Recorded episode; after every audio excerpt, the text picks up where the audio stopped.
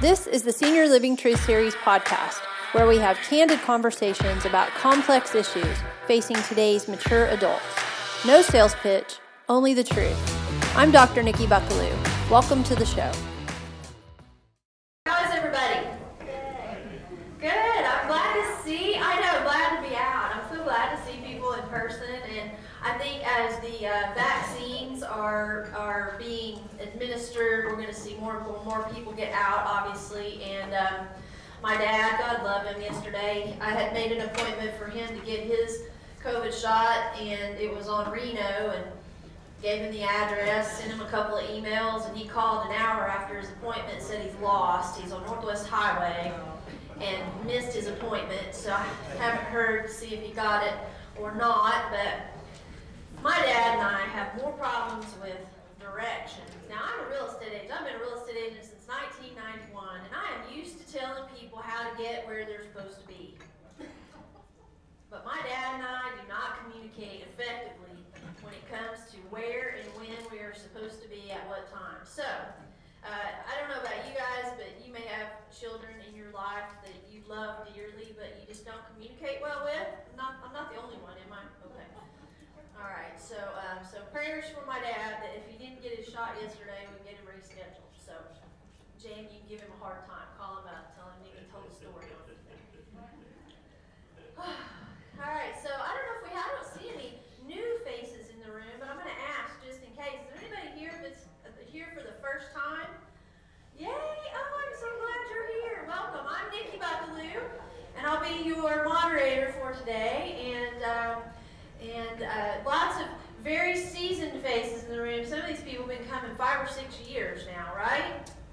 Matter of fact, I want to make a special shout out. There's some folks up in the front row that you see that have reserved signs up on their table. These are Downsizers Club members. So you guys go, yeah, we're downsizers. Yeah.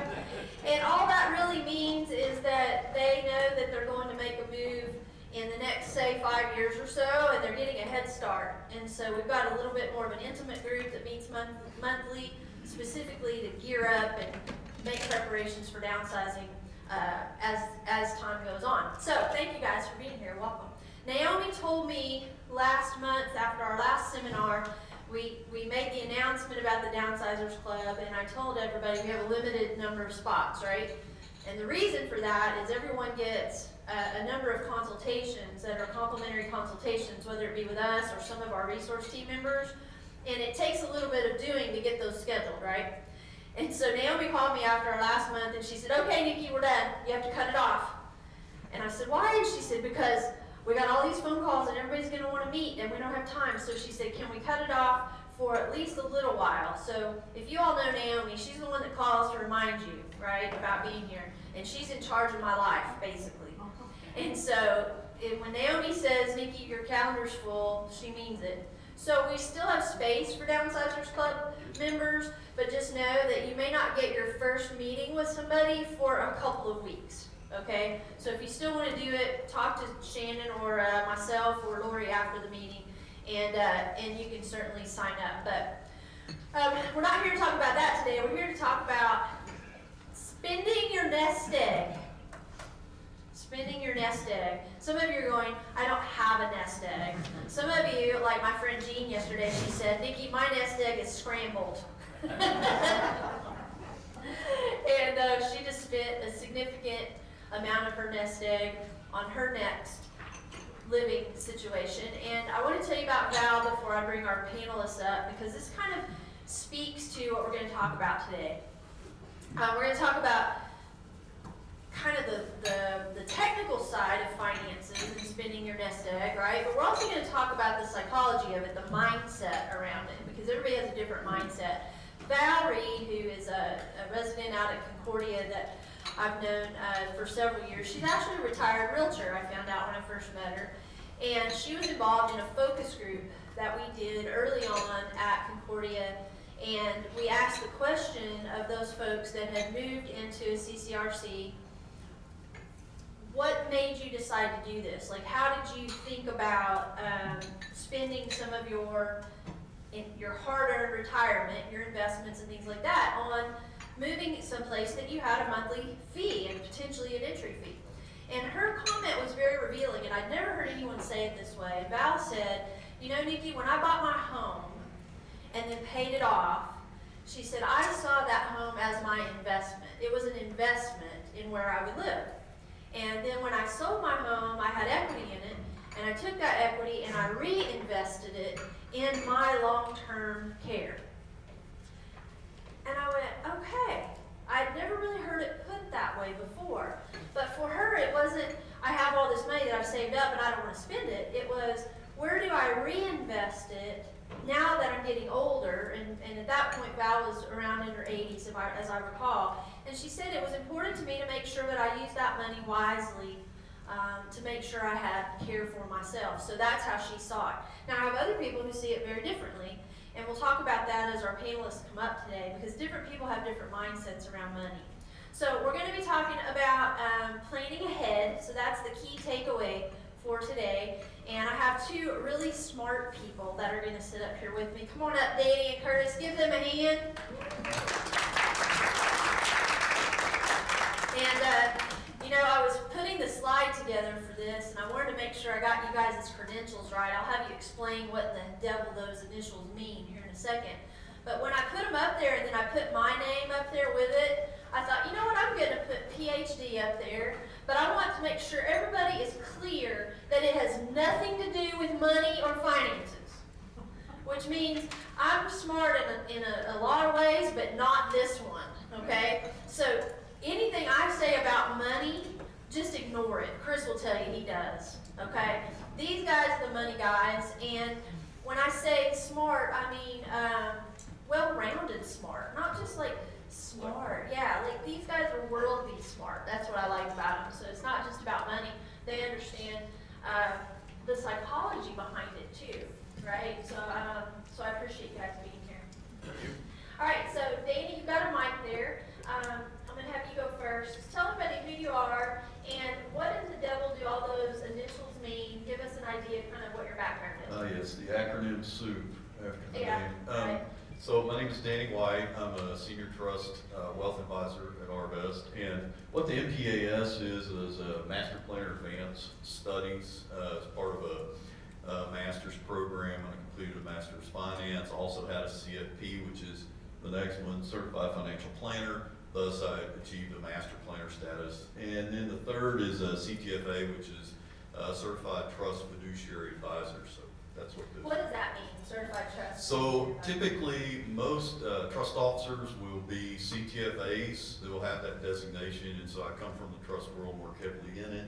Therefore, that's what we do. And really, what it is a credential that indicates that an individual has been through extensive training and passed a pretty serious exam with regard to acting as a fiduciary for people, which means that they are acting in the best interest of that individual based on that individual's wishes.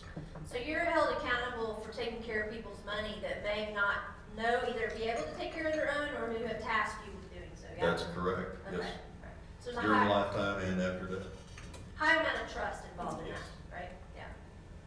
Curtis, you also have that alphabet soup, but you have a different one, CWS. What does that involve? Well, I'll just say if this is a scramble game, he's winning.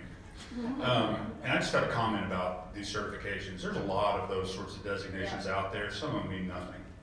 And I would tell you that these mean nothing because there's a lot of people who can be book smart, but it does demonstrate a level of expertise, or not expertise, effort that has gone into improving our skill set and our knowledge base in the things that we do. So the CTFA is really an industry designation that the American Bankers Association does. It's a 3-year program, very intense, very demanding, very challenging, and it ends with an exam and has very robust continuing education requirements that they'll pull that designation. You won't be able to use it's trademarked. You wouldn't be able to use it if you didn't continue to do that training because there's always got something to learn. And the other comment was, when she called us smart, I'm thinking, I'm not very smart, but I've got a lot of miles on me. I've been through a lot, both personally and professionally, that I think have made me better at what I do. And we just have a lot of experience dealing with matters of all sorts. So when people ask me what I do for a living, or what can we do for our clients, it's kind of like, what do you need us to do? And I'll tell you if we've had that experience before. The CWS is a designation that comes to a different training organization called Cannon Financial Institute, and they're out of Georgia. And it's really about helping people of really high net worth, usually business owners, talk about, you know, develop strategies for anything from business planning to, you know, exit strategies, you know, estate planning. It's really all encompassing, and same set of circumstances. You go in and you do very intense training, and it demands a lot of continuing education. Canon is agnostic in terms of profession. You can be in the insurance world, you can be in the financial planning, you can be in the brokerage world, you can be in the trust world. It just seems to be dominated more by people in the trust community than anywhere else. So I bring this up, thank you guys for sharing that, and I bring this up because of what Curtis just said. There's lots of alphabet soup out there in the financial world, right? And I usually look at these people's business cards, or I look at their websites, or whatever the case may be, and I see these initials, and I make assumptions sometimes about those initials. And I've started getting smart about that and asking the question, what does that mean? Tell me about that. How did you get it? Right? We were having a little short conversation earlier about going to senior living communities and how the perception that we have sometimes as a consumer is that they're interviewing us to see if we're a fit, and the reality is we should be doing what? Interviewing them to see if they're a fit, right? And so what I just did was a demonstration of interviewing a professional person to find out what the heck does that mean, and what does it mean to me? Did they do a pretty good job of effectively answering that? Yeah, I didn't prep them for that on purpose. Yeah, give them a hand. Yeah. But I did not prep them for that thing. It's like, yeah, no, she did not. And I really, what I'm listening for, you guys, when I interview people for things like this, for whether they're on a panel or whether or not I want to make a recommendation to somebody, is I'm asking myself, how humble are they sometimes, right? Are they so arrogant that they think they know everything about me before they ask me a question? Or are they humble in the fact that, like Curtis says, I want to know, tell me about you before I can tell you how I can help you, right? And both of these guys are of that nature. So we're going to dive in. I just wanted you to get a feel for you who you had up here in the front of the room as we got started. I shared with these guys my thoughts about the makeup of the room, and I put this on a slide. I don't know if you guys can read this or not. The print may be kind of small, but we have, we have a whole vast group of people that come to our seminars and who are listening from home. Hi, you guys at home. I forgot to say hi. We have about 60 or so people listening in live from home, and we'll have people listening to the recording. And what we don't want to do is we don't want to make assumptions about who we're speaking with. So we have 5 buckets of people, basically, right? And we're going to talk. I'm just going to review who these are, and then we're going to talk through kind of what some of the financial issues are. So, and if I've missed somebody, Danny, you and Curtis, correct me, right? But in our world, tell them that that's a really good song, Jan. That makes me want to get up 2 steps. All right. So the bucket number 1 is homeowners without a mortgage. Most of our folks don't have mortgages. Some do. But then we have people who are heavily invested. They have moderate to substantial income. And you guys work with a lot of people that are high wealth, right? Yes. Yeah. They own their homes. They may have more than one home, right? What percentage of the population would you say that is that maybe falls in bucket number 1? It's in our space, where we typically deal with that higher net worth arena, it's a pretty high percentage. But overall, on a total client base, as you look at it, yeah, it's probably around 20%. It's not as much as you would think. Okay, all right.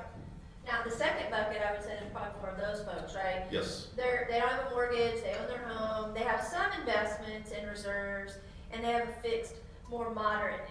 They may not have a really high income level or high net worth, but they're doing okay, yeah? And when you look at senior living, we talked about this, the first person in that first line, they can choose anything they want. This conversation to them is probably not gonna happen in a room like this. It's gonna, you're gonna wanna meet with somebody after this and say, okay, tell me about my situation, how does this work for me? Because we can't generalize, right? Exactly, and it varies. I mean, it's kind of like buying a house right now in this market. If you can write a check for $500,000, you can buy anything, right? Yep. But there are situations where that doesn't apply, so it takes a little bit of planning and discussion to get down to what can we actually accomplish. Right.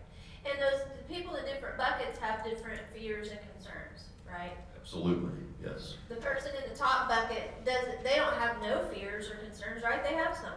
Yes, they do. We find that people in that bucket still have concerns about outliving their money. Yeah. That's a primary concern, and usually the top one on the list. Yeah, so it's true of everybody, isn't it? Absolutely. Yeah, it doesn't matter how much money you have, you're always worried. Goes back to the question, how much is enough? Right. Yeah. The third bucket is a homeowner, again, without a mortgage, but this person may have only a house and really no other reserves, and they're on a fixed limited income. They're not gonna make more money. That what they're getting is what they're gonna get, probably from Social Security or something like that. Very common, obviously, and that person has paid off their home, and so that's a lot of times that is the nest egg. The next bucket is here where we get into a little bit of a different situation. So this person may have a home, but they may have a mortgage.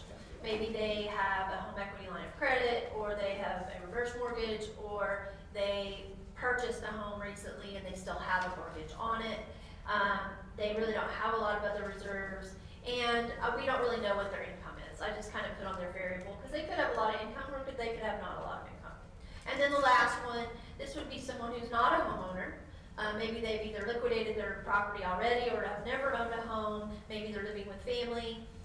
Their reserves are low. Maybe they've spent what reserves they had. And again, we don't really know what their income might be. It could be all across the board, right? Okay. So what would you say is other than people thinking to themselves, gosh, is there a possibility I could outlive my money?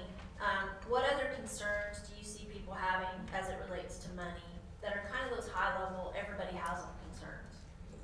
So one of the main things is, are we gonna be able to accomplish our goals?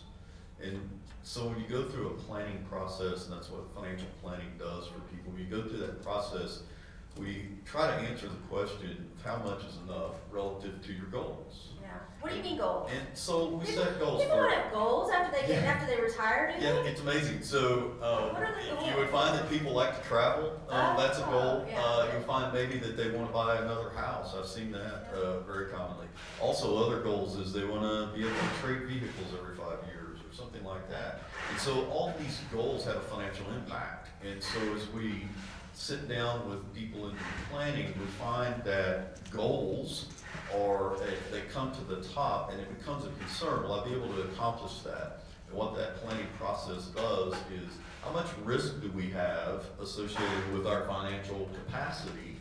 And can we accomplish those goals with less risk, or do we need to adjust our goals to our current risk pattern? Okay, so let's kind of talk about phase of life, right? So phase of life.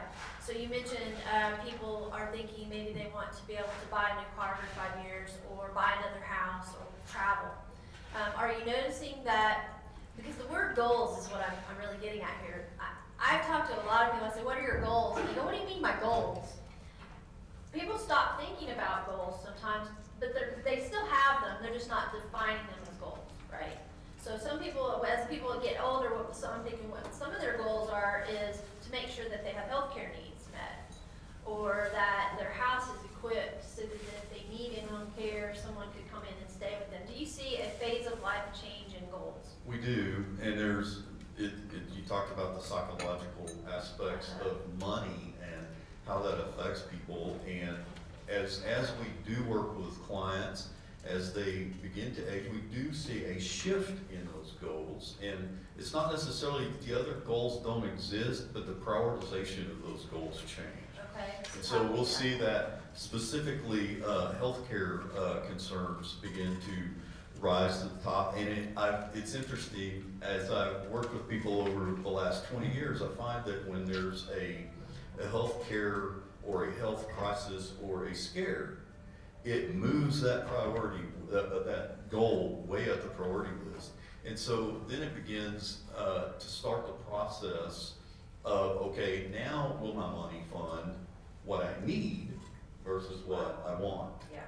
And that's the process that it goes through. So goals can be needs and wants, right? Absolutely, and we classify them in the planning process. There's There's a classification of a need, a want, and a wish. I mean, we break it down relatively simply. And so these are the things that we know we need. These are the things that we would want to do. And these are the things that we really wish we could, you know, accomplish someday. Good. So Curtis, you talked to me a little bit about, before the meeting today, this study that you read from MIT about couples and the pre-planning process as it relates to, I think, what did you tell me, satisfaction in retirement? Is that the word that they use? Yeah, talk to me about that. Can I take a little back up real quick? Yeah, sure. Yeah. And one of the other, because I'm gonna mention this article only because it's another one I found. MIT has what's called the Age Lab, so they've got a think tank of people who are doing nothing but studies on aging and the aged. So it's an interesting resource, and I got there by seeing an interview with the professor that kind of runs it. But one of the things that I thought, I look at a lot of things in relative terms. So relatively speaking, I thought there were some things that I thought were very interesting. And it talks about the article I'm looking at is entitled Prompting Savings Behavior Through Social Comparison. So this is making judgments about your place or your accomplishments or your status, whatever that might be, by looking around at how other people are living and behaving. And then I couple that with an article from a website here that talks about the average savings among Americans broken out by age group, and it's pretty shocking. I knew that I'd seen articles that said the average savings for someone 30 and under, or a couple 30 and under, was like $8,000, and then it jumps up to a robust $40,000 when they get into their 40s. Now, the young upcoming generation, the millennials, are actually pretty good savers. I have a 21-year-old son who works hard and tries to save every penny. He's very thrifty with it. But the article goes on to say that the average, and this is average savings by age, at 65 and over, the average savings is $54,000. At age 75, it actually drops because, and for obvious reasons, but it drops to like $42,000. When I hear that and look at what most of us, you know, this is an average. This is, you know, for the entire populace. It's actually on a smaller sample, of course, but it's an average. But some people are going to look at that and go, "Oh, I'm average," and some people are going to look at it and go, "Good grief, I'm below average," which would be a little scary. And then some people are going to go, "Hey, we've, you know, nudged the husband or nudged the wife," and go, "We've really done pretty well." So based on what standard? Based on comparing yourself to the average, but there's a danger in that too, because you can't assume that all is well. So the article I read, and that's one article. The other one I read is also through the Age Lab, and it talks about satisfaction in retirement, but they're looking at how planning enters into that equation. I told Nikki what was shocking to me is the level of satisfaction of people in retirement is not all that high. I think the highest rate among those who plan is only about 59%. And satisfaction is going to be measured on a level of things, but let's think about it. It's going to be quality of life, the ability to do the things they must do, the things they want to do, and then the things they, you know, wish to do. Yeah. So that was pretty profound. It reassures me that the things that we espouse, if you've seen me on one of these panels over the last 3 years, two things you'll know is, one, I don't have a filter, and the other is I repeat the same things because there's some things I have a strong conviction for, and it's not just me, it's the people I work with, and he's no exception. So we talk a lot about the planning, but when you see articles like this that are about, you know, based on, you know, quality research, it's very reassuring, and you can't deny the statistics. You can't deny the facts that come from these studies. Curtis, let me give you an anecdotal illustration of that. Yesterday, I went to Dallas. I drove down and back with a client and friend of ours. She's was our broker for many years at our Keller Williams office. She's since retired, and we've stayed in touch over the years. And she and her husband have made the decision to move down to Dallas to a CCRC down there. High rise in the very upper end, nice part of Dallas, and she used to live there, so she's very comfortable there. She's got a lot of friends there. She loves driving there. I hate driving there. I was wondering yesterday, why am I driving? But But we went to this community and we're measuring and getting ready for her move and everything. And one of the marketing team walked in and asked if she could show the unit. It's a model, so it's furnished. And we said, of course, you know. So they came in and it was a couple, husband and wife, with their son. And I suppose the son was probably somewhere in my age range, and the couple was probably somewhere in my friend's age range, whatever, you know, that would be. And the marketing rep was with him. Well, so the gentleman that came in, he was clearly not excited about being there, just saying, and you can tell by people's body language, right? So the son and the mom walked together, she was there to look around, the husband was there because somebody drug him there, maybe have even tricked him to be there, I'm not sure. But when he walked into the apartment, here's what he asked Jean, and this is what's very revealing, my friend. He said, "How long have you all been thinking about this?" After the marketing rep said Jean was moving there. And Jean said, "Well," she said, "we have friends that live here, and we visited them about 3 years ago." And the man immediately, without a flinch, went, "Yep, see, we've only been looking for 3 months." And he hadn't been planning. In his mind, this was a brand new idea, and he had not made the turn to this could be a reality. His wife may have, but he hadn't.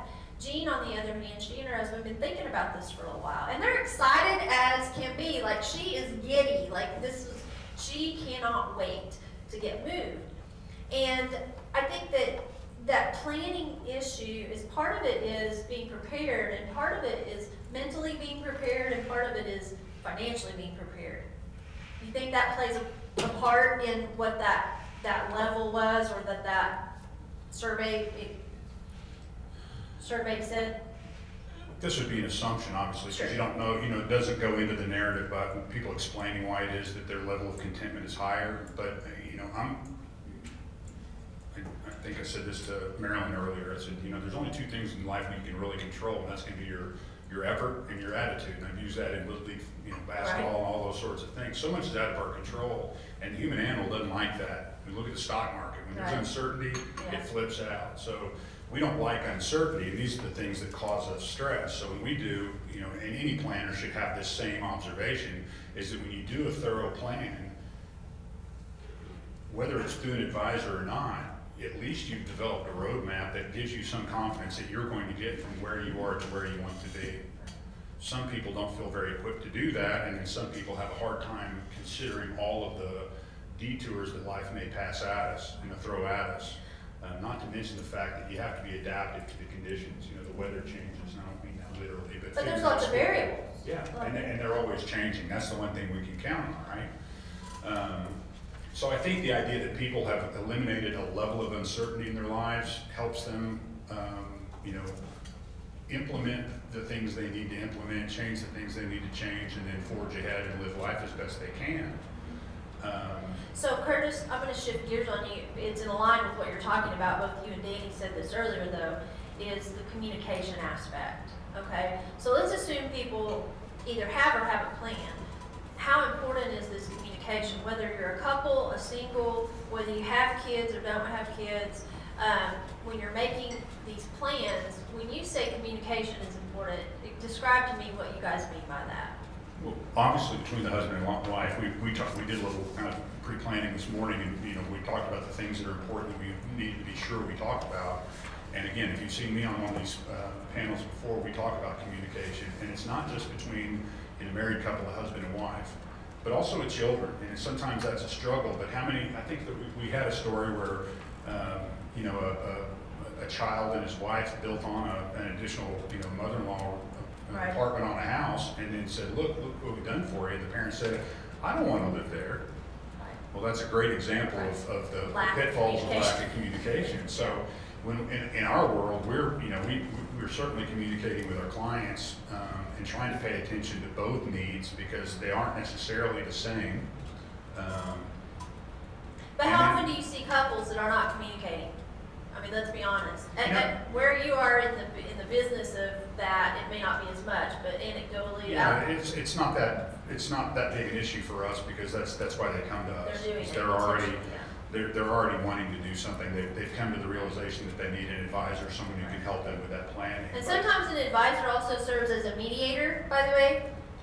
Sociologist, psychologist, counselor, mediator, intermediary, bad guy, good guy. If they're good, they do, anyway. Yeah, I think, you know, the greatest generation gave way to very paternalistic family households.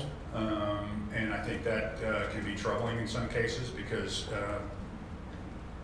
we know that the husband tends to pass earlier than the wife. So you run into issues there. Depends on the person, of course, but some things they just don't want to talk about, or, oh, she doesn't understand, or, oh, he doesn't understand. But for us, I think it's important that everybody kind of come to terms with that. I mean, I have a lot of and I'll, forgive me for saying it, but it's just the reality. I have couples where the husband, you know, signs off on the plan, and the wife just goes, "Well, I trust you." And those are scary words to me because I said, I want to be worthy of that trust, and I think I am, and I'm gonna work hard for you. But I want you to understand what we're doing. The worst thing I could ever imagine you saying is, if someone says, "What have you done?" You go, "I don't know. We just got this guy." That scares me a little bit. So. Well, and not only does it scare you, it scares people's adult children.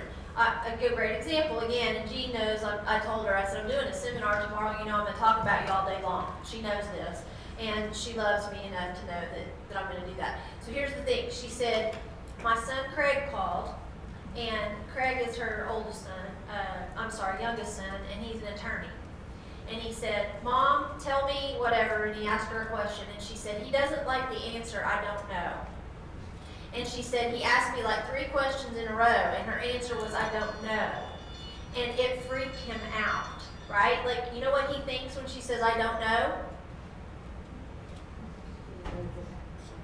That she's losing it. Or that she's being scammed, and that's exactly right. She goes, he thinks that I'm not making good decisions. And I said, well, Gene, it's because you're not giving him information.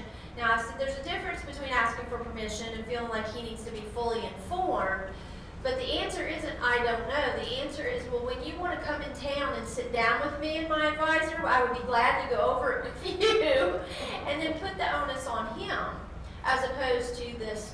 Because unfortunately, he's giving her a hard time, and that's not fair either. So if she has the ability to at least answer the question, say, well, I do know the answer, but it's none of your damn business. Now that's different, right? Then I don't know. So I'm just saying, I think I'm speaking for women in this case, is that I think it's important that our kids, or especially our sons, who may feel like they are supposed to take care of us, because who told them they were supposed to take care of us? Their fathers take care of their mother. And now the mother is saying, I don't want you involved, and I don't know the answer to your questions, and the son is going, well, crap, right? Yes, and to add to that, so what you find is that charge of care handed off to a son. Yeah, it's kind of abdicated, isn't it? Yes, and it also, it becomes empirical for them. It's something that they are charged to do, and I have to do this. And the reality is, it's an emotional, conversational thing that needs to occur in order for those questions to get answered.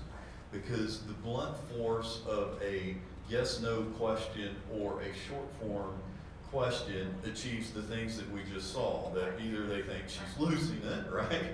Or they think they're getting the wool pulled over their eyes. Yeah. When they came, when my friend and her husband, by the way, her husband's an attorney. So she's got a son that's an attorney, a husband's a second marriage, a blended family. The husband's an attorney. The other son is a very accomplished business person. So these are smart people. They've done well for themselves. They're completely with it, by the way. And when they told their kids that they were going to move to this community, they had a contract. The kids wanted to see the contract. So they sent them the contract. Well, guess what the attorney did? What all attorneys do. He marked it up, right? And that's just what they're taught to do, so he marked it up. And then he went back to his mom and her husband and said, you need to take this contract to them and they need to change these things. He said, but they won't. And he's right, they won't. But the whole thing was, he wanted to be involved, and and they did not communicate effectively. And here's the thing, they sprung it on them. They called them up and said, we are moving to a retirement community. They didn't tell them 3 years ago that they thought they might eventually move to a retirement community. And this fell on the cusp of a phone call she had with her one son, the younger son, the attorney's son, who calls her every day, by the way, they're very close. He called her, and it was a Thursday evening, and she said, I was playing Words with Friends. Y'all ever play games on your phone? She was playing Words with Friends, and he called, and she said, he just talks, da da da da da da, and so I ignore him. And she said, and so he asked, Mom, what day is it? And she said, Wednesday. And he said, it is not Wednesday, Mother, it is Thursday. Now, mind you, she's retired, and COVID has been around, so she's not getting out much. She's not crazy, she just didn't know which day it was. Does that ever happen to anybody besides me? Yeah, all the time. Yeah. So then he asked her another question that she either didn't know the answer to or didn't answer to his liking, and guess what? He hung up the phone, called his brother, and they both booked flights to come into town. Because Mom has lost it, and she's going to spend all this money going to a community that you looked at the contract of the community and said, Mom, this is a scam.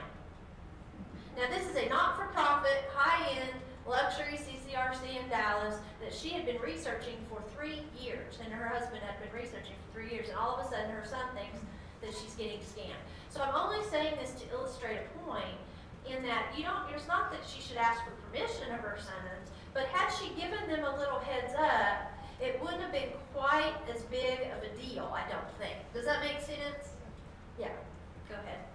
Absolutely, it makes sense. Yeah. It really does. And so this is a subject that's very personal to me. I just to inject a little bit of an anecdotal analysis here, I had a grandmother who did the CCRC approach, went to this continuum care community, and it was a wonderful thing. She started out in an apartment, then when she needed more of an assisted living approach, moved to that, and then at the time where she needed long-term care full-time, she moved to the long-term care facility, all part of that same community. Then, in contrast, to give you a contrast, my own mother, to which I had written a financial plan for but failed to implement, did no plan. And as a result, ended up with an Alzheimer's diagnosis, placed in a facility that we could have done so much better for her than she had there been some planning. So for me, it's heart-wrenching to see when there's the ability to plan and accomplish things at a much better rate than not planning, then it really breaks my heart to see families not communicate about these things because they got no communication. It was a second marriage situation with my mother. No communication. Yeah, and the blend of that created some conflict. It was hard. Whereas my grandmother communicated all along the way of, I think probably around this time I'll be moving. And if it moved up, she would tell me, I think within the next 2 years we'll probably be moving to that. And so this, I encourage everyone, this communication piece is huge. It's something that has to occur. And the two things that I find that people struggle with in discussion the most when it comes to planning is number one on the list is estate planning. No one wants to talk about it because we're all gonna live forever. Two is care planning. That's the second on the list. People don't like to discuss giving, that it's almost as if we think we're giving up our independence. Even when we go to CCRC, some people understand that you're not. You're actually putting yourself in a better place to progressively better care for yourself and your spouse. The plan is not complete without those components. And in past years, I keep going back to being a panelist, but one thing I said is, in the earlier you plan, the wider your opportunities are, your options are. The later you plan, the more narrow they become, and sometimes you run out of options. And Danny gives a good example of that with his mother. I've got the same explanation, same experience with my own mother. It played out in a way that no one would have chosen had they planned earlier. It's kind of like having a tornado plan in Oklahoma, right? We've said this before. You know in your home where your place is to go should you need to go there, and you hope you never need to go there, right?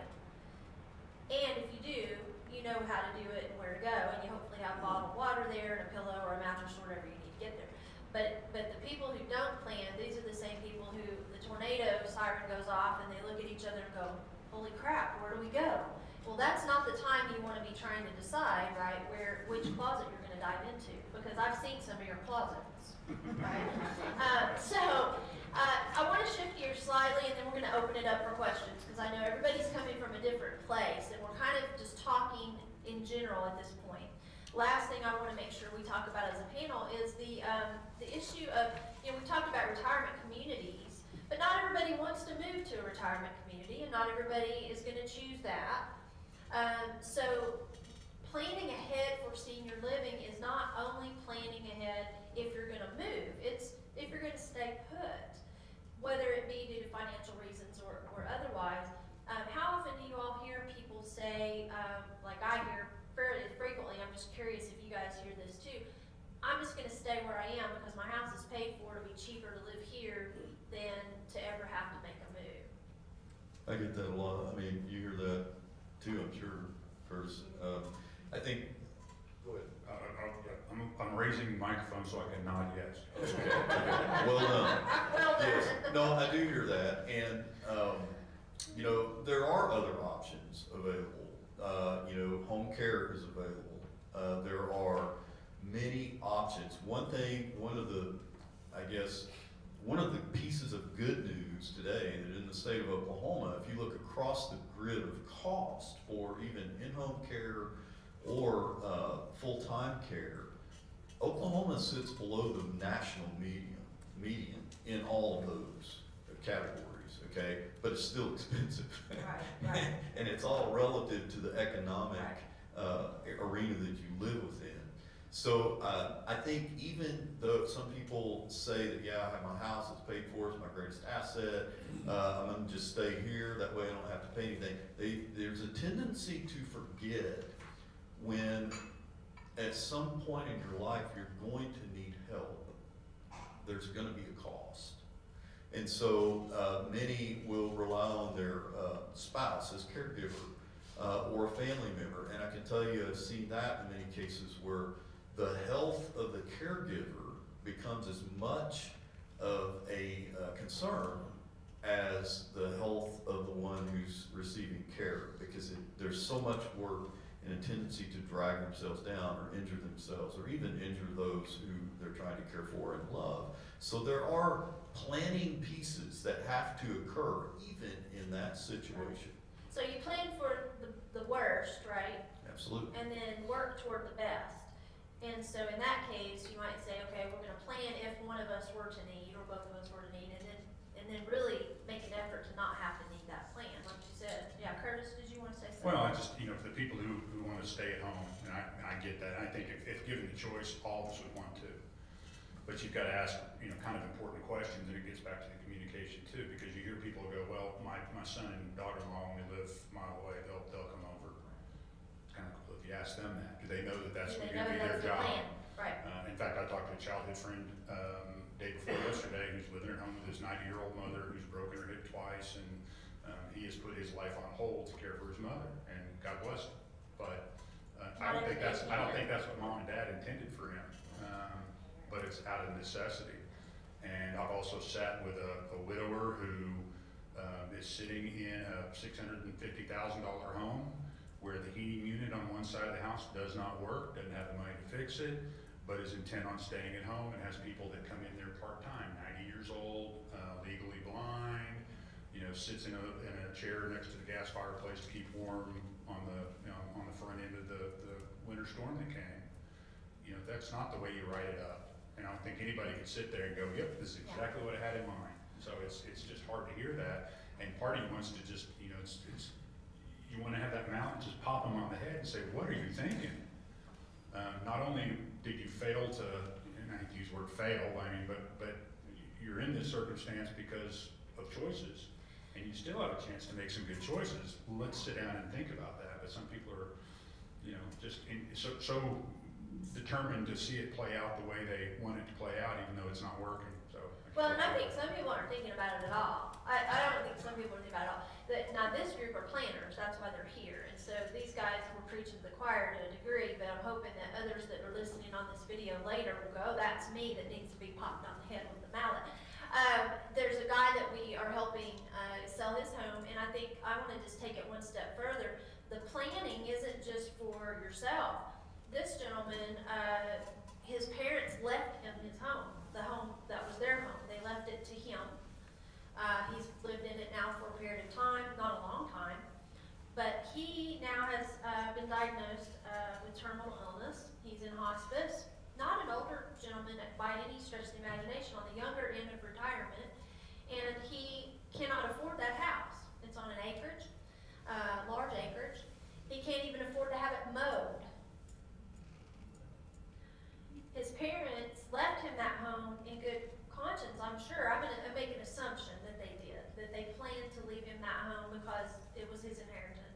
But they did not leave him with any funds to maintain that home, and so now he has a home, but no way to care for it. So he's having to sell it, but in order for him to sell it, we are having to front him a significant amount of money for a move, to take care of the maintenance of the outside of the house so it can be sold, to put a deposit down on a place that he can move to, and then do a post-occupancy agreement with the new owner so that he can liquidate what's left in the house after he moves out. It's quite a few hoops we're jumping through, and this gentleman is very grateful. We can't help everybody do that. And I guess my point in saying that is when you're planning with people and they say, well, we're going to leave our home to our kids or our grandkids. It's like my son saying, Mom, leave your boat to me. And I said, no problem. Can you afford the payment on it and to put gas in it?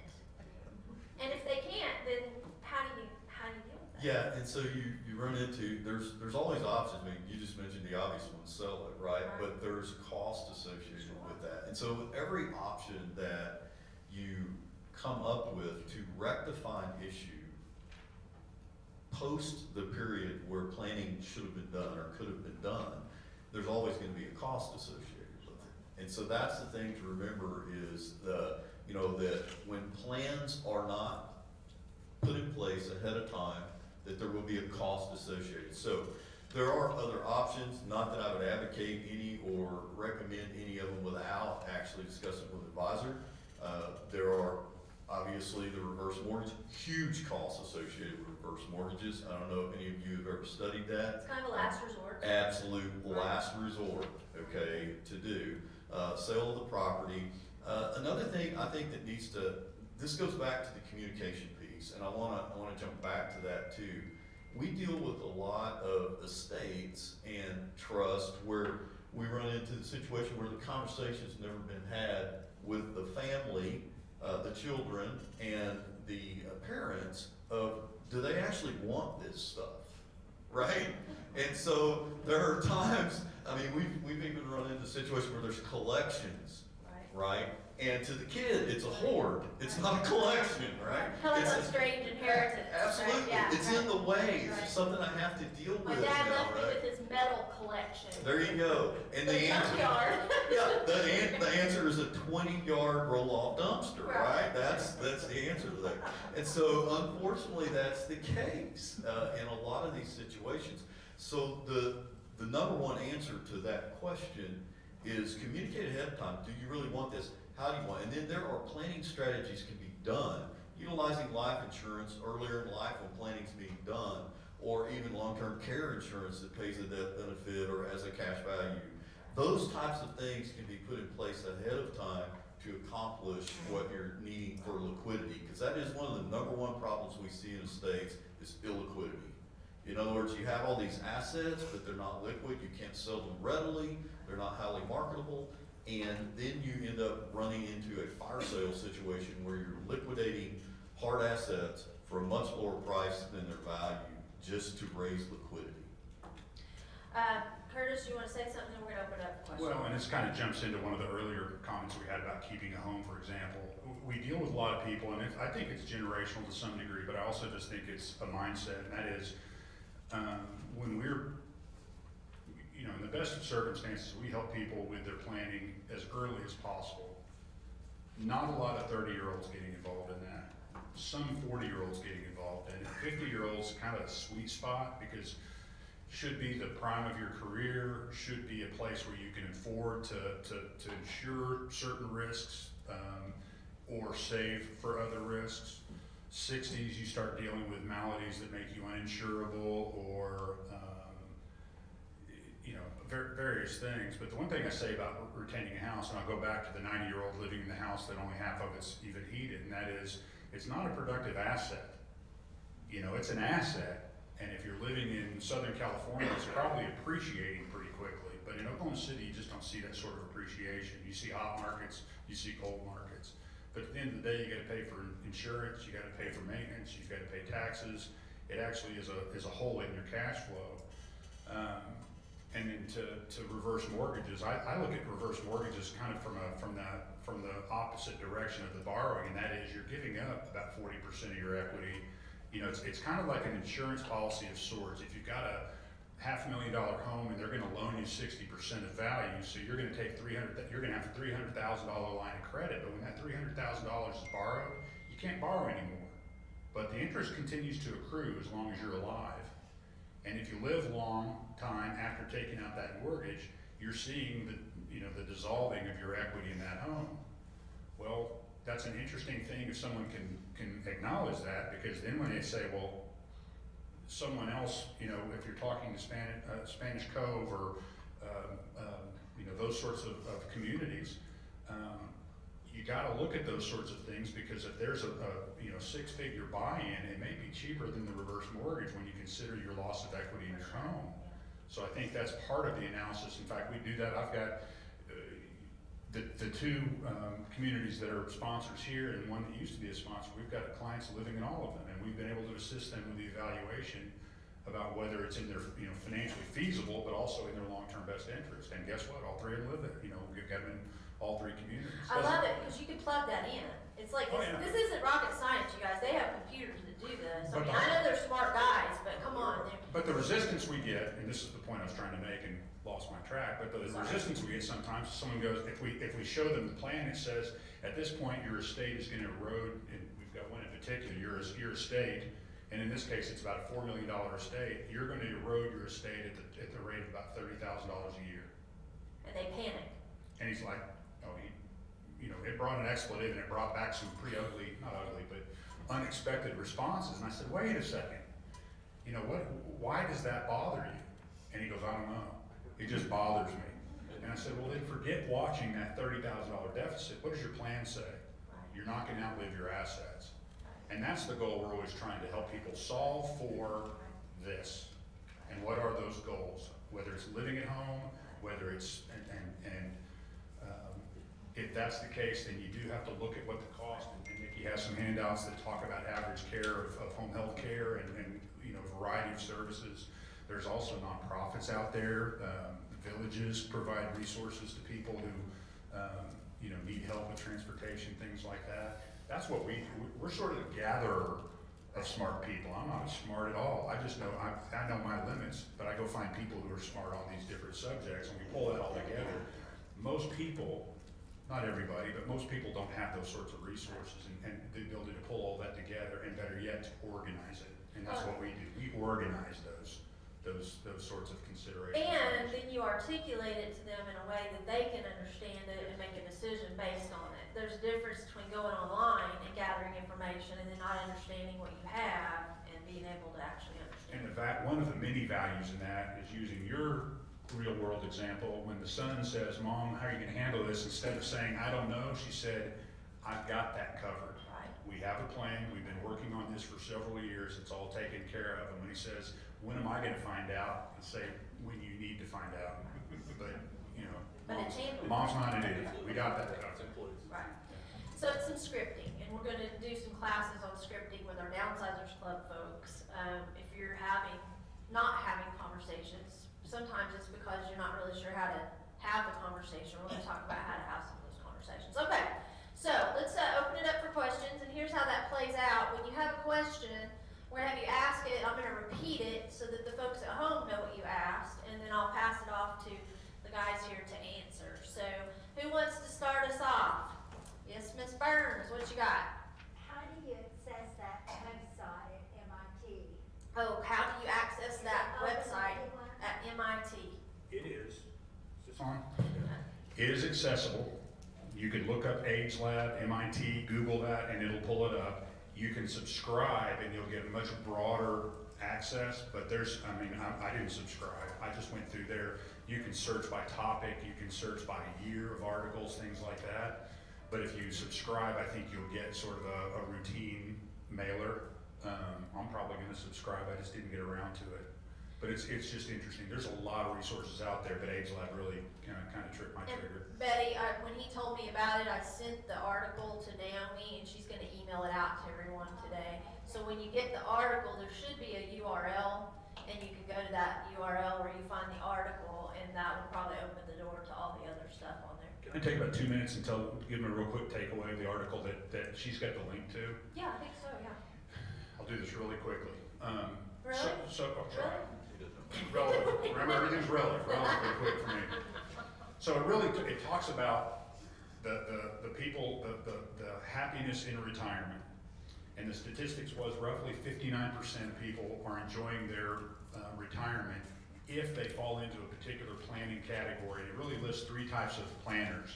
Those are the join at the hip, divide and conquer, and then the driver and passenger. Now, just taking a... They're writing those down, so say them again. Divide and conquer. Join at the hip. Divide and conquer. And then driver and passenger. Now, just out of curiosity, because I'm not asking people like, what's your net worth or have you done your planning, but in your marriage or in your life today, would you, by show of hands, how many people would describe yourselves as joined at the hip planners?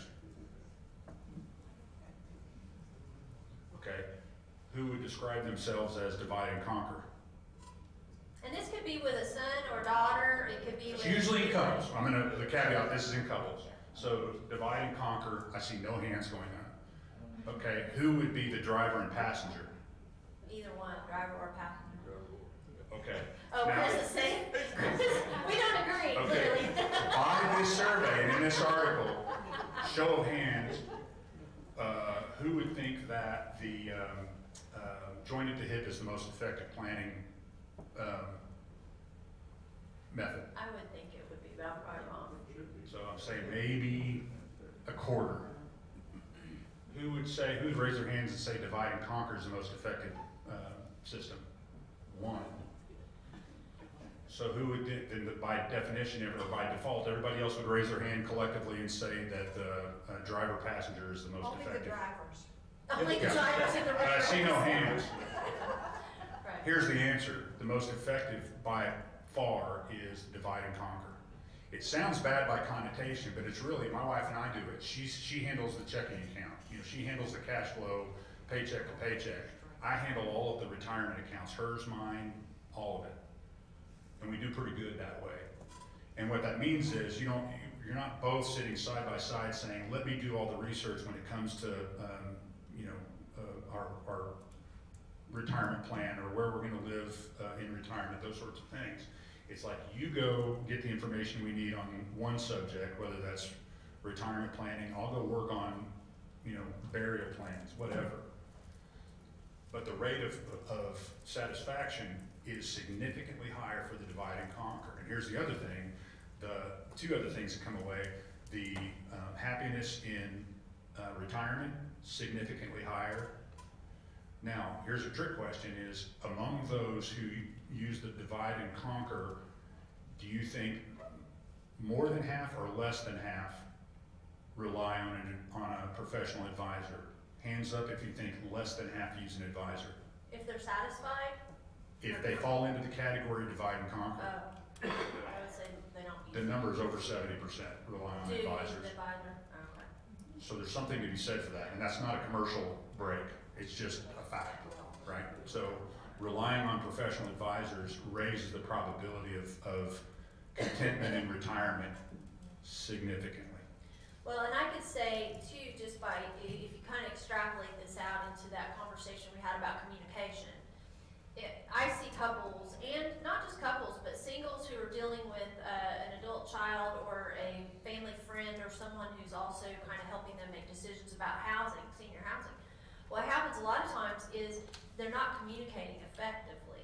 And if they have an advisor, whether it's us or you or an attorney, or it could be somebody from a lot of different disciplines, What that advisor does sometimes is give them, one, the confidence of how to articulate it, and also sometimes the words of how to articulate it, and maybe in writing too. So you've got, so then the communication happens instead of my friend Jean saying, I don't know. Well, she does know, she just doesn't know how to say it. Does that make sense? Yes, the inability to articulate that effectively is often a problem. And so, you know, an advisor can often act as a compass for the conversation and keeping it headed in the right direction, keeping it from going off and veering off track. Well, if you did nothing else today, you talked me into getting back together with you guys now that COVID is over and Chris and I can meet, because I'm going to need somebody to articulate my plan to him. Well, yes, based on that conflict, we're here for you. I saw that hand. And it's going to be done on your boat in the middle of Lake Lincoln. All right, what else do you guys have question-wise, Leonard? Curtis had a segue from his house into what I want to talk about, and I heard this on the radio, and I haven't heard anything else about it. And I'll go through exactly what I heard on the radio and tell me, is it true, is it happening, whatever. Number one, couple married, own a home. For some reason, at the same time, I say somebody has a car wreck and they both get killed. The children inherit the house. The house was bought 50 years ago for $100,000. It's now worth $300,000. They sell it for $300,000, no tax consequences. Our nice socialist president, Mr. Biden, has now come up with something that the house is not valued at $300,000. It's valued at $100,000, and they owe taxes on the $200,000. You're dealing with what's called the step-up in basis, and the new administration is basically, it's, I don't think it's in it's not in the act. It's, you know, this quasi COVID stimulus, you know, $1.9 trillion deal. But he has made it clear that the step up in basis is on the table, as well as capital gains rates. So will you explain to the folks at home? So mom and dad buy a house for $17,000, because believe it or not, some of you are living in houses you paid $17,000 for that are worth $180,000 today. Right. So let's just round the numbers off. You've got $160,000 in capital gain. Under the current tax code, if you pass away, we would appraise the home as of the date of death, and whatever the appraised value was would be, the cost basis would be stepped up to that same number. So if that $17,000 house you bought 40 years ago is now worth $180,000, when we appraise it for $180,000, we go in and change as a matter of record. It's it's reported to the IRS directly or indirectly as having a cost basis of $180,000. That's the step up in basis. So that if it's sold for $180,000, there'll be no capital gains. If the step up in basis goes away, if it's sold for $180,000 within 12 months of the parent's death, you will pay ordinary income, a short-term capital gain on the $160,000 in gains at ordinary income tax rates. So it's a tax raise is what it is. How would that be different if they had it in a trust? No, it wouldn't be any different. Yeah, there wouldn't be any difference. No difference. Yeah, the cost basis shifts are the same even for irrevocability of the trust. One thing I would add to that is the question you ask is pertinent, because what we're going to see is something like this, like you're talking about, a change in the capital gains taxation rates and calculation of capital gain. We will see that associated with a tax bill. It probably, I would say more than likely, will not be associated with any other kind of bill. It will be part of a broader tax package. And I can tell you that all things are on the table with regard to taxes. The shift in that you're specifically talking about, the shifts in taxation rates for capital gains other than sales of home, but for equity sales and 1099B or barter sales, we call it in the industry. So there's going to be, I think, probably not for 21. I think it's going to take a while for them to get these things in place, get them through committee, get them to a bill and to the floor for passage for implementation. But most of the experts say that we are probably going to see a shift in tax code come 2022. That's kind of the target date. Let me jump in here. Some letters you don't see up there is CPA. Neither Danny nor I are accountants or CPAs, so we're not dispensing tax advice. What we're saying is this is what seems to be on the table, part of the administration's platform, agree that it's probably unlikely to happen in 2021, but never say never. And I would also say that it may be wrapped in a phrase like simplifying the tax code, or what do they call it? Increased contributions. That was the one Bill Clinton used. That's it. But the reality is, it is contemplated for sure, and the effect would be higher tax rates and loss of certain benefits that may be viewed as being advantageous to, you know, that bucket number one group, the people who have, you know, high net worth or high income or any of those sorts of things, or even moderate income. It's going to affect people across the board. Anybody that owns a home, that. Well, anybody of means. I mean, it's going to affect, you know, pension income. It's going to affect, you know, all sorts of different income classes, because there were, and understand too, this is Curtis talking, not Arvest Wealth Management, but it's, you know, it's attacking certain. You can call them loopholes, but there are certain advantages in the tax code that are meant to stimulate the economy. I mean, you want to have capital gains rates as opposed to ordinary income tax to encourage investment, because that's how you finance corporate America, who makes the goods and products that make our lives better. So I'm okay. Proselytizing, but anyway, I'm done. Next question. Thank you, Leonard, for that. That was good information. Yep. What else? I kind of have a question. Okay.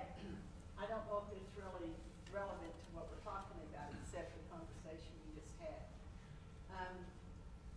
And probably this is something everybody knows but me. I have, a lot of us have multiple houses and things, we just do. But I have a place out of state, it's a cabin, and it's in the mountains.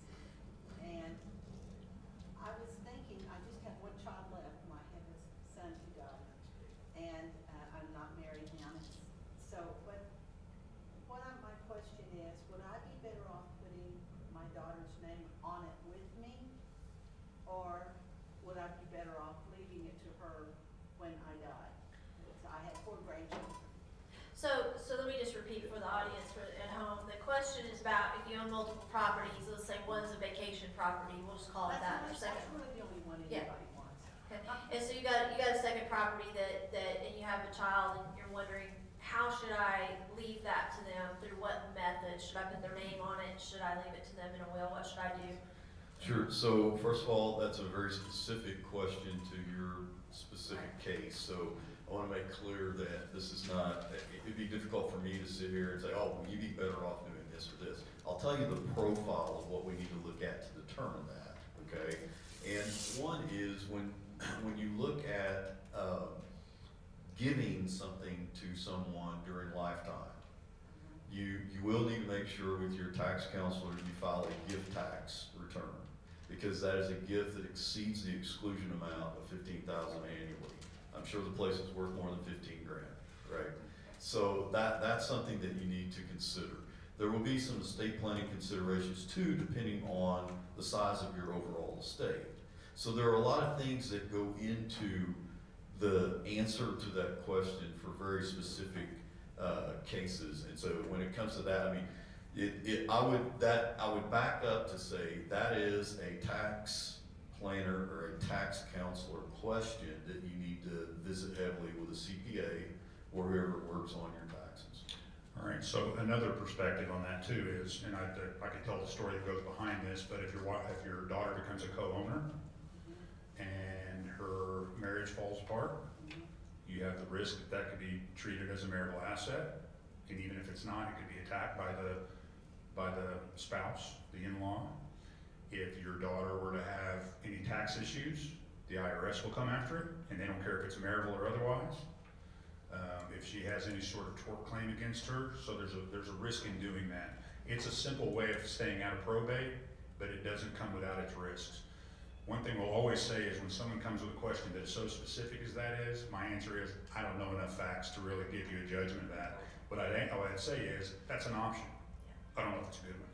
You know, it's interesting. I had a client last week that I was talking with. We coach every other week we coach on Friday, and she was telling me she has a house in Arizona that she lives in. Her son basically bought it, gave it to them, the parents. Now they're going to move, sell the house, and she's going to buy another house, and the husband is going to, they're splitting up, and they're going to go get him an apartment. Okay. They did all of the transfer documents and all that stuff with absolutely no advisement. The son just thought, oh, I'll just put it in mom and dad's name and give it to them. The house is appreciated significantly, et cetera, and so now they're in a pickle. They're in a real pickle. And so they're having to go through a bunch of legal work to see, and I don't think they can fix it. I mean, after it's done, it's kind of done kind of deal. But I bring this up to say that the internet is a wealth of information. There is some really great information on the internet. It is not the place to go to ask that question and then go and do yourself what the internet tells you to do, because the internet doesn't ask you the questions Danny just pointed out, right? Which is, what's the bigger picture? The internet just says, oh, do this. And so I think that the challenge, really smart people sometimes think that they can do it themselves. And I'm the first to admit that when it comes to anything financial or legal, you know, we should all be seeking some advice from somebody that has a better experience. Gifting is a very sneaky little place that can bite you in the rear. I mean, another example would be if you gifted half of it to your daughter and she came back and said, you know, I want mom to have all that back. I'm going to give it right back to her. That's another gift. Yeah. And you know, tax avoidance is a big thing. It doesn't mean it's necessarily taxable, but it's just not productive. There's better ways of skinning that cat. So again, everything's got to be case specific. If someone approaches us about how do I invest this recent inheritance, the answer is we don't know enough about you. And anybody can lead with. In fact, that's a good trick question if you're interviewing an advisor. Is if you go to an investment advisor, an insurance guy, whoever, and you go, listen, I've got some money. How do you think I ought to invest it? If they go, I've got something for you. Don't let it hit the table before you hit the exit door. That's the first sign. They don't know. They've got it. They may as well be knocking on doors. And in this pocket, they got one product. In this pocket, they got the other. But if someone's willing to answer that question without spending a lot of time with you, probably not the person you want to be engaging. That's just my personal opinion. No, that's great. And just as a broader point, real quickly, I think it's important to recognize the way your question was structured is it was very specific, and I can appreciate it and your desire to know. But I also want to just posit to everyone here that if you're changing title on anything, you need advice. It needs to be either tax advice, legal advice, whatever the case may be. If you're changing title on something, title of ownership, whether it be you outright gift it to someone or you add them on a title to joint, that can have some real implications for you, especially in higher net worth space, and even more specifically in a mid-tier worth space. It can be highly effective. So I recommend if you have something like that you consider, please seek advice. And I'm going to take it, you're talking about from the financial advisor standpoint and legal standpoint as well. Real estate agents, guys, we know different types of title. We know what a quit claim deed is. We know what a warranty deed is. But we are not the person that should be advising you on which tool to use for purposes of transferring. And so if we're not your realtor and you're talking to your realtor and how should I do this, and they tell you, they're not the right person to be advising you on that either. Just saying, okay? Okay, what else? Did everybody see the handout? Okay, hang on one second, Oliver, before I forget. There's a handout on your table that said cost of living in Oklahoma City. Cost of senior living, rather. And then there's also another handout by Genworth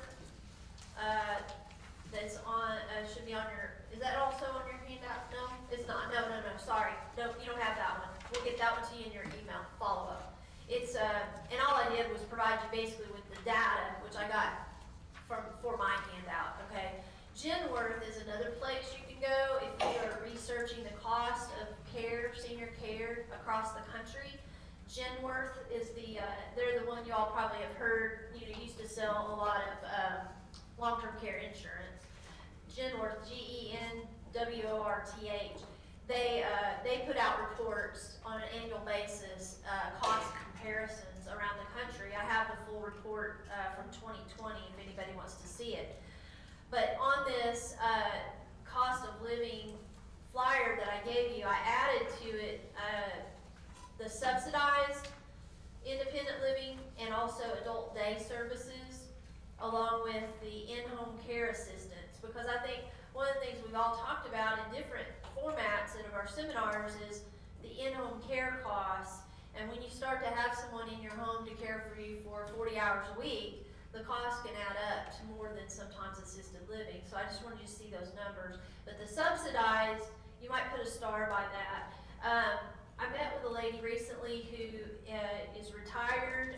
She has her retirement income, owns her home, not a lot of other assets, but she's going to qualify based on her income.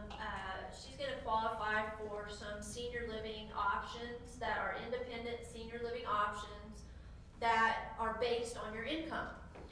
And typically the rents are going to be somewhere around 30% of your gross income.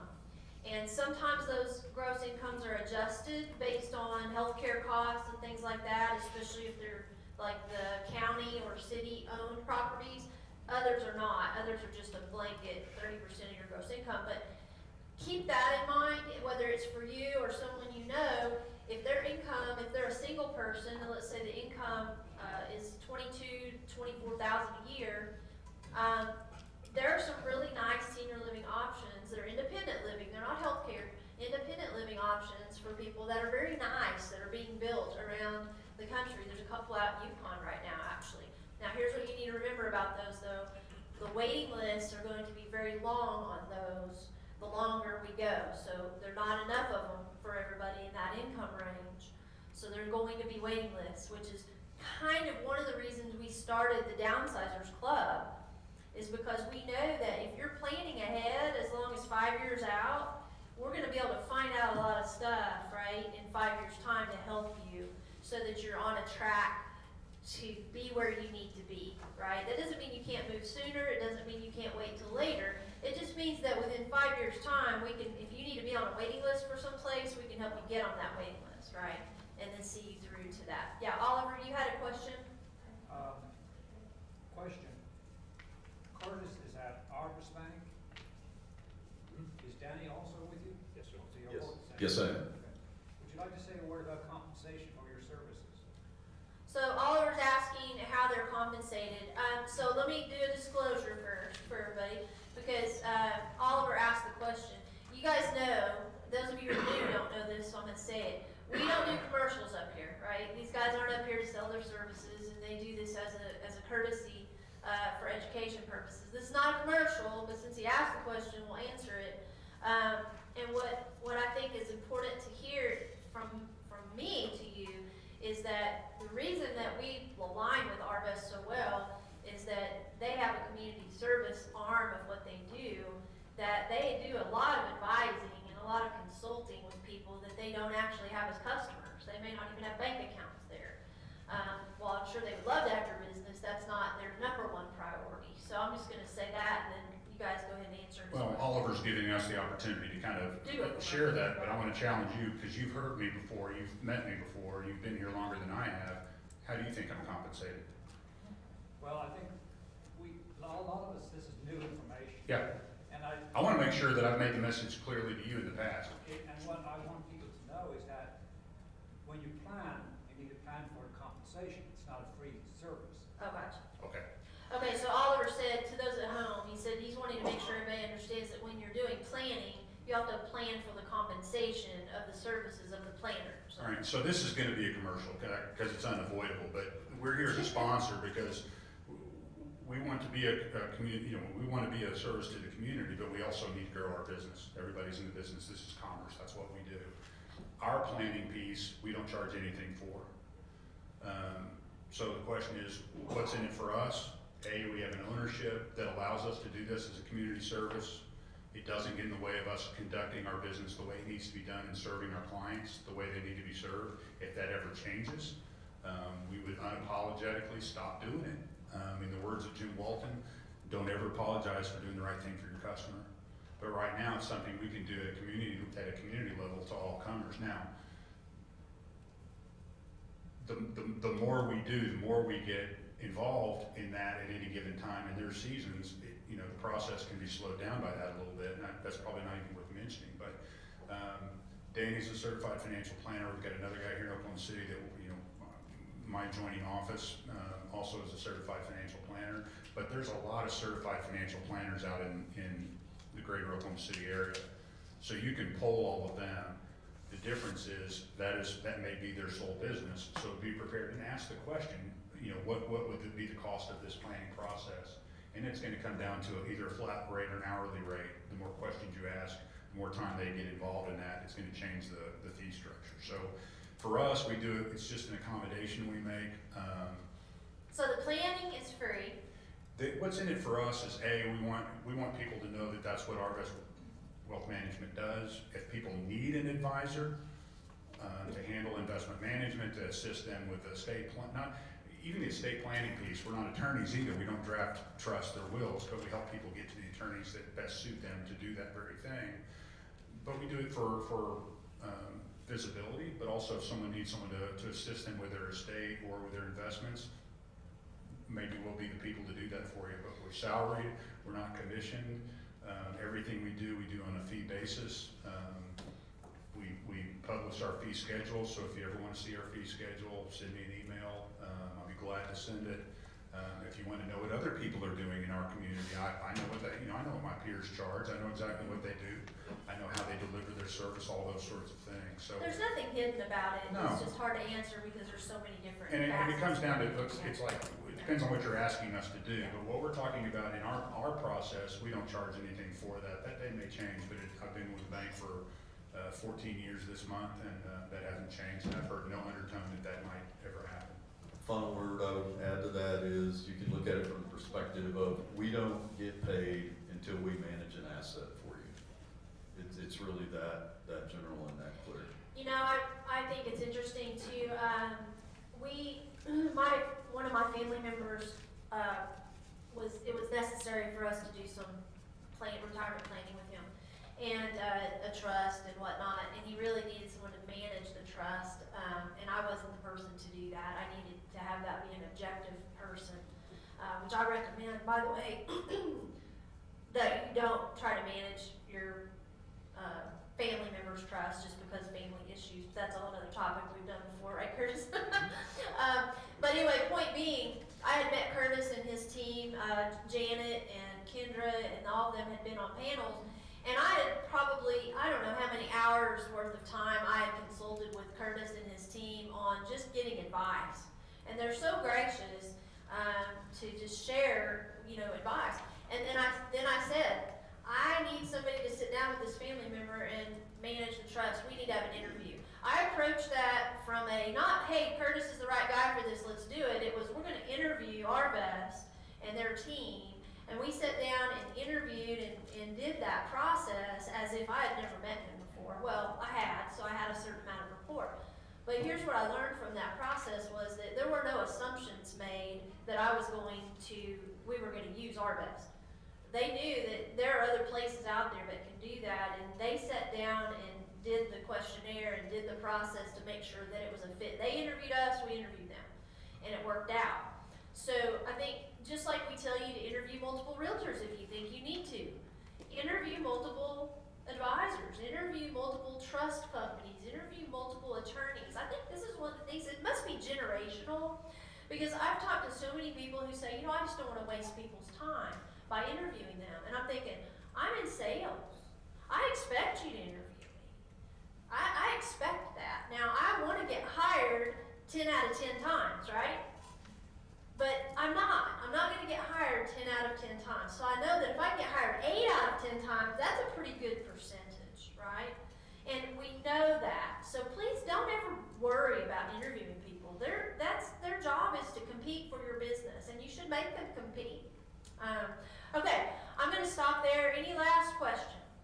And then I've got some housekeeping, and so we'll wrap it up. All right, give these guys a hand. Appreciate them. They do have a table back here, so if you guys are interested in setting up an appointment, you can do that in two ways. You can just go talk to them, or on your evaluation today, there's a place that says, I'd like to schedule an appointment with, what does that say, Betty?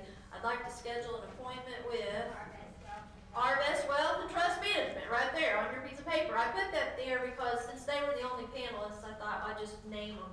So if you want to schedule that, you circle it, and then now know me, we'll make sure that they know to get a hold of you. All right? So if you guys want to meet them at your table, I'm going to do a couple of housekeeping items, and then we're going to wrap it up. All right. Give me two things that you took away from today. Somebody give me one. One thing that you took away from today that you didn't walk in the door knowing. Communicate with your family. Oh, communicate with your family. I love it. Yes, ma'am. A new term, care planning. Care planning. A new term. Planning, I knew. Care planning is a good label. It's a part of that estate planning. Good. Care planning. Good. All right. That was two. Anybody else? Clear goals. Goals. Needs, goals. Clear goals. Needs, wants, and wishes. I heard over here one more. Gentleman in the back. Who said that? I would say clear goals. Clear goals. Yes. Thank you. Cindy? Throw more things away. Throw more things away. I love it. That's awesome. That is so awesome. All right. Oh, that's awesome. Okay. So our next three seminars, April, May, and June, are a three-part series. And this is really based on the feedback we're getting from a lot of people that we're talking to. We're going to do the truth about downsizing. And we normally do that as one topic, right? It's a lot to talk about in one session, so we're breaking it into three parts. The psychology behind letting go, what goes on between your ears that's making it difficult for some and not as difficult for others, how do we get over some of the obstacles maybe associated with that. Number two, downsizing made easy method. That is essentially what we've kind of coined as our way of helping people downsize. It's 10 steps. We're going to take you through what they are in the order and why they are the way they are, okay? And that's a pretty big topic. And then the third one, we'll have some of our folks talk to you from estate liquidation aspects, how to get rid of that stuff that's left that your kids don't want or that maybe has value and you're not sure how much value, etc. We're going to get a couple of different estate liquidation options in here for you to hear from so you can ask them questions about process, pricing, strategy, all of those things, okay? So you can, again, register for any or all of them. That's totally fine. I just wanted you to know that if you come and we don't address the issue you had in your mind, it may be because we're doing it in a three-part series, okay? Last year, we did a shred party. You guys remember that? We had everybody show up and shred your stuff. We're doing that again on April 22nd. There was a little confusion last time, so I want to clear it up. You can bring as much as you want. There is no limit to how much you can shred. Basically what they do is they pull a big truck. It's like the size of a trash truck, basically. And it has a machine on it that they put all the stuff that you brought into, like, looks like a trash dumpster, and then they stick it on their little thing on the truck. They open the lid, it goes up, it shreds it right there on site, and you can hear it happen, and then you drive off, okay? You can put as much in it as you want because we will not run out of space. We have 2 hours. We have 2 hours time from 10 to noon. So anytime during that 10 to noon, just pull up. It'll be at our Keller Williams office where our corporate office is there in Oklahoma City at right behind, it's behind the Mercy Clinic and the Bank First on the corner of Memorial and Meridian. So Mercy Hospital's be on the east side. The Bank First and stuff's on the west side, and we're right behind it. It's in a little cul-de-sac back there. You'll see the truck, and we'll have signs, the Senior Living Truth Series signs will direct you. You can bring a bag, you can bring a trunk full, you can bring a pickup truck full. Now, I would recommend if you bring a semi-truck full, we will probably not have room for that. Okay, so give us a heads up if you're going to go bigger than a pickup truck, okay? You don't have to take paper clips off. You don't have to take staples out. You can leave things in file folders. You can leave stuff in boxes, and they'll just dump it into the dumpster, and then give you your box back if you want it back, or bag if you want it back. So, and if you have a friend, a neighbor, have them come. All right, I don't think we're going to run out of space. Now, what I don't recommend is you invite your whole church group. okay? So, family, friends, but Chris is shaking his head and Shaman's saying, come on, bring them all. I don't know which one to listen to. Bring them all. You do not need to register for that, you just show up. We will want to take your name so that we know who came, and we just kind of try to keep track so that we know how many people we had. That's all we're asking for when you come, okay? Last but not least, again, our Downsizers Club. If you think that you're gonna make a move or downsize, this isn't about decluttering, by the way. If you just need to declutter, talk to Lori, and we can maybe help you with that just on a side note. But if you really are thinking about moving from your larger space to a smaller space in the next 5 years, that's what this is all about. And if you want more information, feel free to talk to one of us back there, because we got all kinds of fun stuff. They're going to meet next week. Those of you who are here, our Downsizers Club will meet next week. We're going to meet as a small group here, but not in this room. We're going to meet across the hall over there in the smaller room, and we're going to be talking about a whole host of things, but primarily your plan. What is your plan? And we're going to put plans in place. Really, one of the benefits of that group, I think, and one of the reasons we started it was we help each other, right? This is kind of a peer support group. Right? Hi, my name is Nikki, and I'm a downsizer, right? Okay, so that's kind of how that will go. All right, and again, our sponsors, you guys, we could not do this without them. What Curtis and Danny were talking about today, if you have not done the gift program at the Villages OKC offers, you might want to check on that, because all of this plays a part. That communication piece is their mantra, and it's about how to communicate with your family and friends about what your plans are. So thank you guys for being here. We'll see you next month, if not before. All right. Thank you.